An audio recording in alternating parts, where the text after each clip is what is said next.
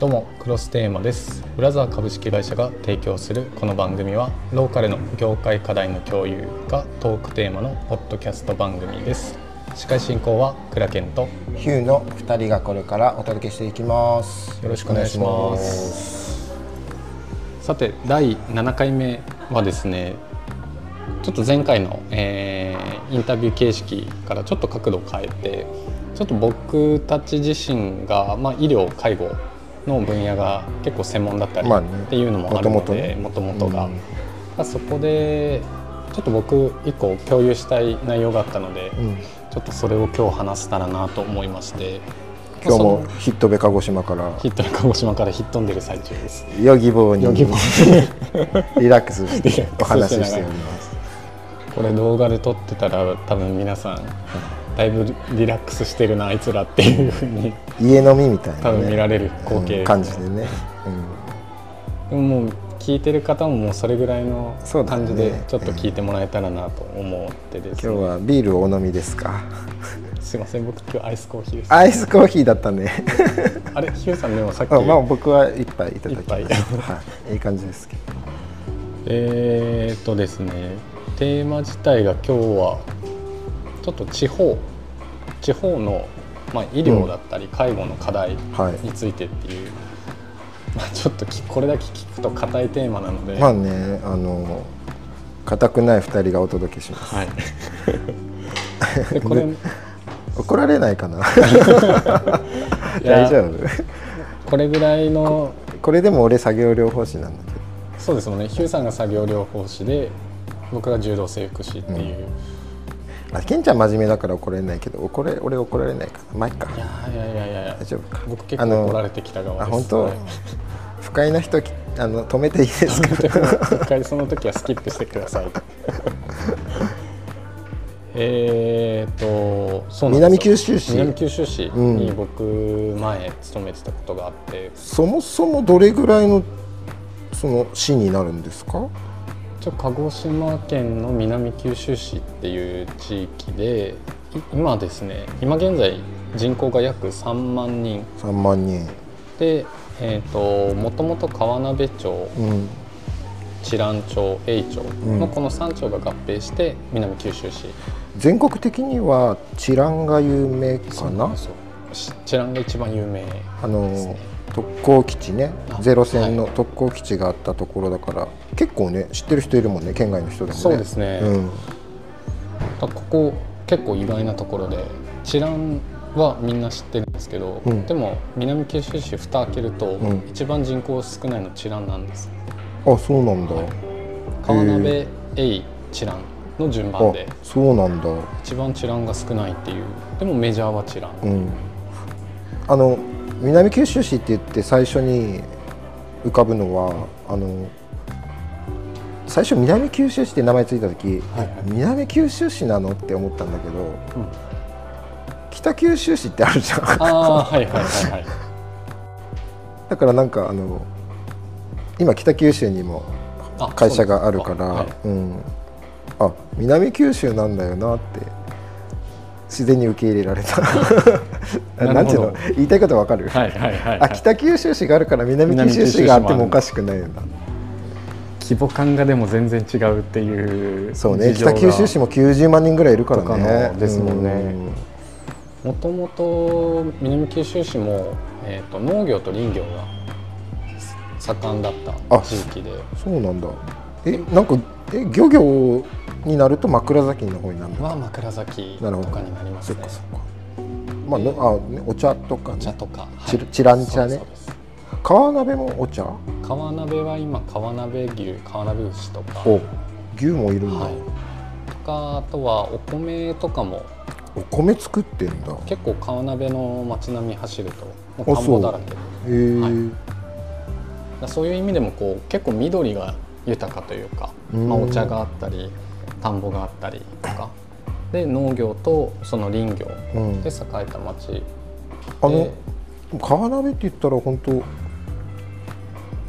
砂の祭典とか行く時とかに通るぐらいなんだよね、ね、そういう時に通って、まあ、加世田とかにそうそうそうそうそうそう、はい、そうなんだよね。えー、あすみません。はい。いやでも今の話のすごい通ずるんですけど、うん、人口推移っていうところができて、うん、今2030年今2023年ですけど、うん、まあ、7年後には2人に1人が65歳以上の町になるって言われてて人口問題ああえっ、ー、と高齢問題ね。問題ですね。でさらに4人に1人が75歳以上。うん。でこれがさらに進むと2060年には人口が今の今3万人いる人口の、がこれが半分になって37年後？37年後には1万5千人しかいない町になってしまう、うん、まあ深刻だと思うけど37年で半分なんだってちょっとこう 割と思ったより減らないんだなみたいな、まあ、でもでもでも半分になるっていうのは大変なことだよね、はい、大変なことだよ半分になってる時のあとは支えてる年代割合っていうのが、うん、やっぱ支えられる人がいないっていうところがあって、うん、結構ここら辺で住んでる方々の、まあ、課題感としてはやっぱ医療とか介護の問題っていうのが出てたので、まあ、それもちょっとこう共有したいなと思ったところですね。まあ、超高齢化ってことだよね、はい。まあ、日本全体がまあそうなっていっているんだけれども7年後に半分はちょっと結構シビアだねそうですね。7年でもう今ヒューさんと僕2人のこの会話の中でどっちかは65歳以上ってことですのであっちだったら。まあね、はい、こんにちはって言ったら半分は65歳以上歳以上それぐらいのちょっと今感じになってるっていうところで、うんまあ、今の65歳も若いけどね。そうですね、うん、結構多分昔のいやもう全然違う全然違いますよね。おしゃれだし、はい、もうでも今の本当おしゃれとか元気っていうのは、うん、僕があでも元気とかおしゃれでいうと、はい、やっぱり鹿児島と東京でもすごい差はあると思う、はいはいはい、だって東京とか電車乗ってるとさ あの70とかぐらいの人でも iPad でゲームしてたりするから、ああれは鹿児島じゃ見ないかな、はい、うん。まあ、電車の暇つぶしなのかもしれないけど、ね、あの差は結構感じる、はいはいはい、iPad でゲームするんだと思って。確かに、うん、そういうのは見ないですね、うん。あとやっぱり東京と比較した時に運動量俺やっぱ少ないと思うんだよねまさに。あまあ南九州市ぐらいまで行けば結構歩くかもしれないけど。それが歩かないんですよ。歩かない？やっぱ。あのまだ鹿児島市の方が歩くって言われて。え鹿児島市の人もやばいから。いやまあまあちょっと狭い戦いではあるんですけど、えー、あの南九州市って、うん、家から例えば買い物行くってなったら車なんですようん、ってなると家出た瞬間にまず車乗って、お店行って、でお店の中だけ歩いて車で帰ってくる。っていう走行距離なんですけど。歩歩行距離？市内の人も変わんなくない？だってさ鹿児島空港着くじゃん、はい、あの向かい側にあの何？あの 駐車場あるじゃん、はいはいはい、あのほら民間の、はい、あそこから送迎来るからね。歩けよ。もう見えてんじゃん。距離感で確かに鹿児島それありますね。うん。東京の人はやっぱほら駅から駅も駅から会社までも歩くじゃん。うんうんうんうん、家から駅までまず歩くし、はい、駅から会社も歩くじゃん。やっぱ全然やっぱ健康だと思う。いやそうです、ね、都会の方の方が。そこら辺の部分は整骨院にいた時にも結構顕著に現れてて、うん、やっぱり多かったのが、まあ、症例数で、えーと、僕年間で結構見させてもらってた中で毎年年末にこうどんな症例見たかっていうのを整理してたんですけど、うんうん、やっぱ多かったのが、まあ、腰部疾患腰の疾患ですね、うん、脊柱管狭窄症とかヘルニアとか。それってその農業との関連性もあるのかもしれないね。ナイスアシストです、はい、いやありそうだなと思って。そうなんですよ。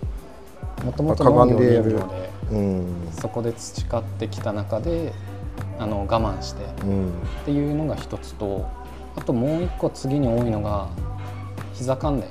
変形性の膝関節症とか、うん、半月板損傷が昔あってとか、うん、っていうところからのこう筋力低下が始まって、うん、で歩かない文化で結局それでどんどんどんどん症状が悪化しちゃうっていうのがあって、なんかその辺りとかはやっぱ東京とかの方はもともと歩く文化があるのそ、ね,、その波としての曲線はなだらかなのかなっていう。まあ、住環境もね多分あるかも、ね、ありますね。まだだって俺もばあちゃん家が知覧にあるんだけど、はい、そのやっぱり昔ながらの家だからずっと畳じゃん、はい、そういうだから住環境もあるかもね。ね。今でこそもう東京とかだとそんな和風の家なくないって思うしね、ね、それはあるかもね。基本的にはもう椅子に座る文化だったっていうよりもまあ和室であぐら、まあ、ちゃぶ台のところで、とかですね、うん、お家にお邪魔してもやっぱ玄関の敷居がすごい高くてそんなイメージしかなかったそうそうそうそうそうそう、そうそうそうあちょっとあの床下が大きいじゃんはいちょっと暗くて怖かったよね。ああ、そうですね。ちょっとごめん、話がそれすぎてしまった。まあ高齢化がすごいよねって話から、運動量の話になった。運動量、はい、運動量です、ね。移住環境になって。うん。他にどんな課題が？ある？結局その問題が起きてくると、まあさっきの症例数として、うん、まあ腰部、膝関節系、うん、これ結構整形分野の、うん。まあ、症例が多いんですけど、ね。うん、あのドクターがいないんですよ。常勤ドクターがドクターがいないね。で整形の分野を見れる先生がいなくて、うん、ってなってきた時にやっぱりこうみんな痛みがあるけどどうしたらいいかわからないっていうので外出を控えるようになっちゃって、うん、っていう悪循環が起きたりとか、うん、そもそもなんでドクターはいないんだろう一つはですね一応各えー、っとでも A はもう今ないんですけど A 一覧は整形の病院がなくてそもそも。で川辺にだけ、えー、っと2箇所病院があって、うん、整形分野の、うん、っていうところも一つの背景ではあるんですよね。そもそもの整形病院がないっていう、うん、だからそのでもマーケットとしてはあるわけだから、はい、そのビジネスとしては成り立つわけじゃん。そうなんですだからなんで来る人いないんだろうっていうとこがちょっとハテナなんだけど。一つはですねそこの部分っていうのが結構生活面例えばドクターの先生だったりコメディカルの先生方の生活をするっていう時に不便？不便とか？っていうのとかあとは子育ての問題だとやっぱ児童数が少ないから。子育てね。そういうのも絡んできたりとかしてなるほどね。なかなかそこに居住してこう働くっていう先生方がやっぱ確保できないっていう問題があってそれが結局は医師不足だったりコーメディカルのスタッフ不足っていうのを今招いてるところです、なので需要はあるんだけど供給が全然追いついてない。人材不足、ね、人材不足まあ今どの業界も人材不足だけどそうだよね。まあ資格持ってないとできないっていうところがより拍車をかけているのかもしれないね、はい、人材不足はどこも人材不足だよね、はい、よく技能実習問題とかがさ言われたりするけど、はい、いやいや本当にローカル回してんの技能実習生ですからって思うよ。結構いやでも南九州市もそうでしょ？い。やいやいやいや、はい、それこそ、まあ、技能実習でいうと農業とか漁業とかは割ともうね、はい、多分2 3 0年ぐらいあるんじゃないのかな。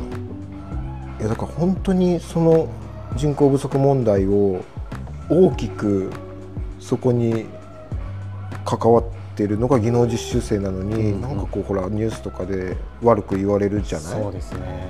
いやもちろん悪い部分はあるのかもしれないけど俺はめっちゃ技能実習生に感謝しかなくて、うん、いやだって俺たちが魚食べれてるの技能実習生がいるからじゃんって、はい、結構そこら辺のもともと日本人が持っちゃってるマインドを変えないといけない。いやそうそうそうそうそうそう。そうなんであんなにニュースで悪なんかいいいいことも言えやって思って、うん、いやそれ思いますね。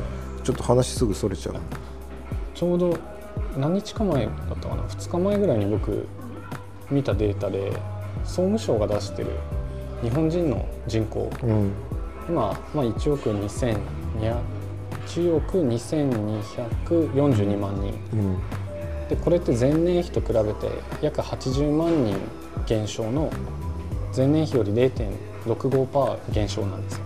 まあ減ってるよねって80万減ってる。80万減ってる。北九州市1個消えちゃってるレベル。っていうぐらいのレベルで日本人は減ってるけどじゃあ日本に住む外国人の数どうかっていうと前年度比より29万人増えたんです、うん、いやだからね国は税収取らないといけないじゃん。で技能実習生ちゃんと税金払うんで。でニュースで言われるほどまあまあまあまああれは組合さんによるんだろうけど、うん、その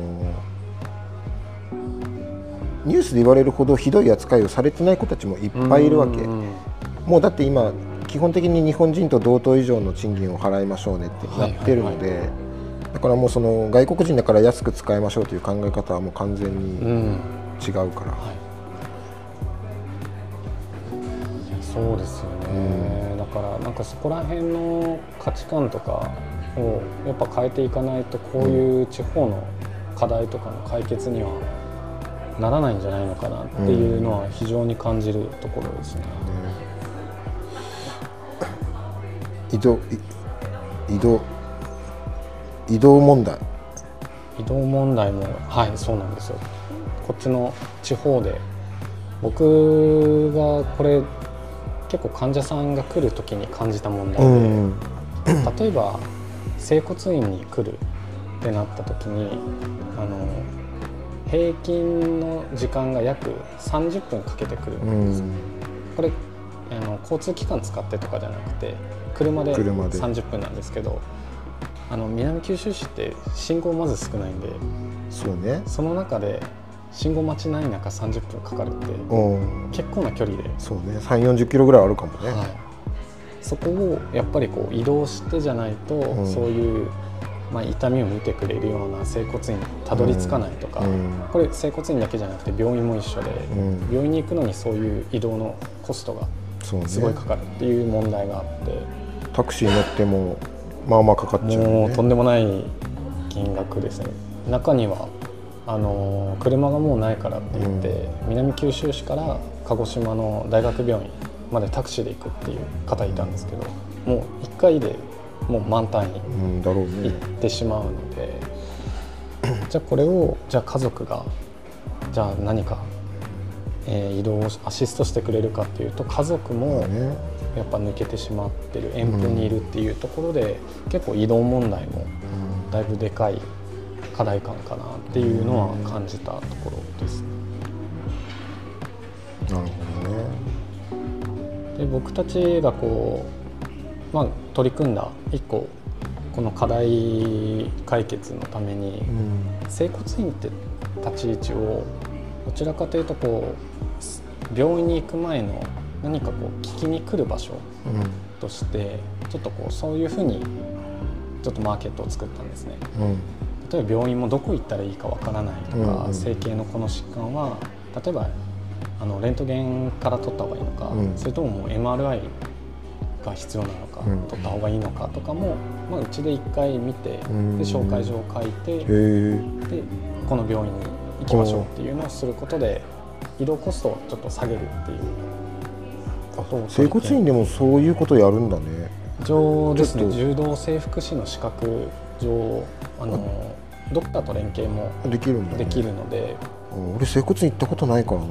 分かんないな専門分野が急性期とあと亜急性の外傷、うん。うん、骨折脱臼打撲捻挫挫傷を、まあ、見れる資格なのでで、まあ、一回そこで見た所見にちょっとこれ怪しいなって思ったのは、川辺の方にある救急病院に紹介状を書いて、で MRI を取ってもらったり。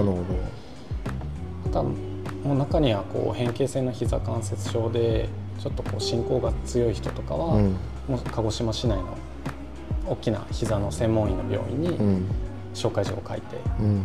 でそっちにも行ってもらえるようなアシストをしたりとかっていうところでちょっと移動のコストを下げるっていうのはちょっと取り組んだうん。ところでしたけどやっぱりマンパワーじゃ難しいので、結構こういう取り組みは、まあ、今後もっと増やしていきたいなっていうのは思ったところですね。うんまあ今出た課題を言っ課題というかまあ問題を言ってみると高齢化とはい、医者が足りないっていうのと、はい、移動問題。移動問題、はい、あと人材が足りない。人材不足うですね。ん。まあうん、まあ、人口が減っていくっていうのは分かってることだからね。そうですね。ね。これは止められないですよね。で、あのー過去にも分かってたはずじゃんって思っちゃう、うんだからそこに対して手が打ててなかなか効果的な手が打ってなかった結果なんだろうなみたいにはやっぱ思っちゃうんだけど、うん。まあ、かといってその課題をやっぱり解決しないといけないってなった時に俺が市長だったらどうすっかなみたいな。シさんだったら何しますか？いや僕だった施ら策として。いやっていうかまずまず現状を知ってもらうっていうのは当たり前なんだけど、うん。今こういう状態はい。で未来こうなりますっていうのは絶対みんなに伝えたい。その上でえっとチャレンジやらせてくれっていうかもね。ああ。いやもうこの現状を打破するためには、はいはい。えっと、こういう自分はあのやり方割とチャレンジングなやり方を、はい。まあ、これ一回やらせてくれって、うんうんじゃないとこのまま行くだけだから、うんうん。うんって言うかもしれない。でえっと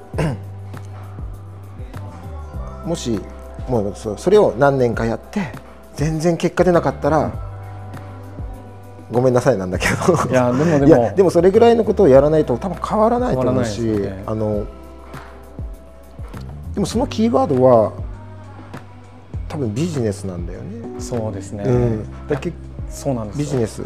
だからそのほらこの間松本ちゃん言ってたと思うんだけど、コンテンツとうん。デザインとプロモーション、はい。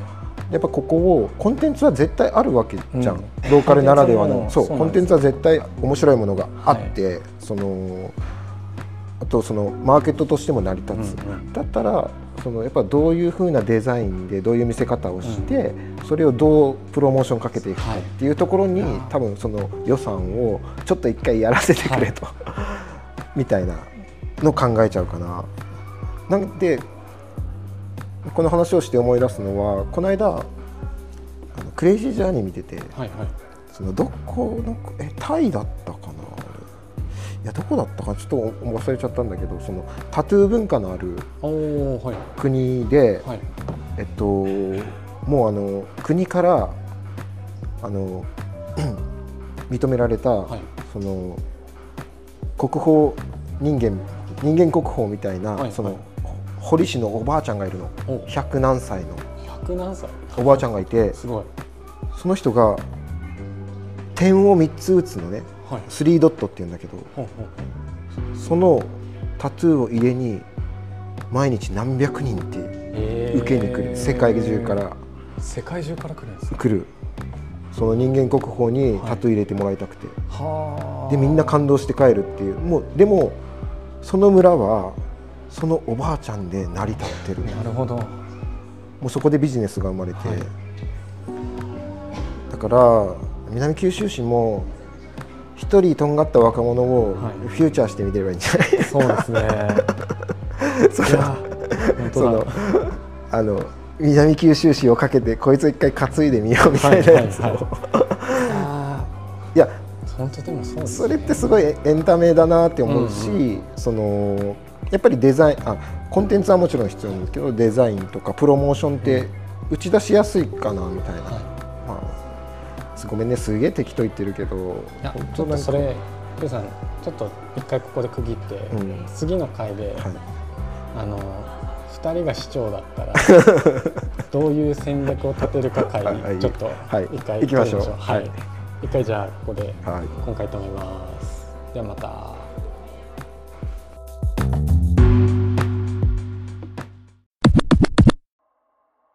皆さんいかがだったでしょうか？フィットベの愛ですまた次回もお楽しみに。ではバイバイ。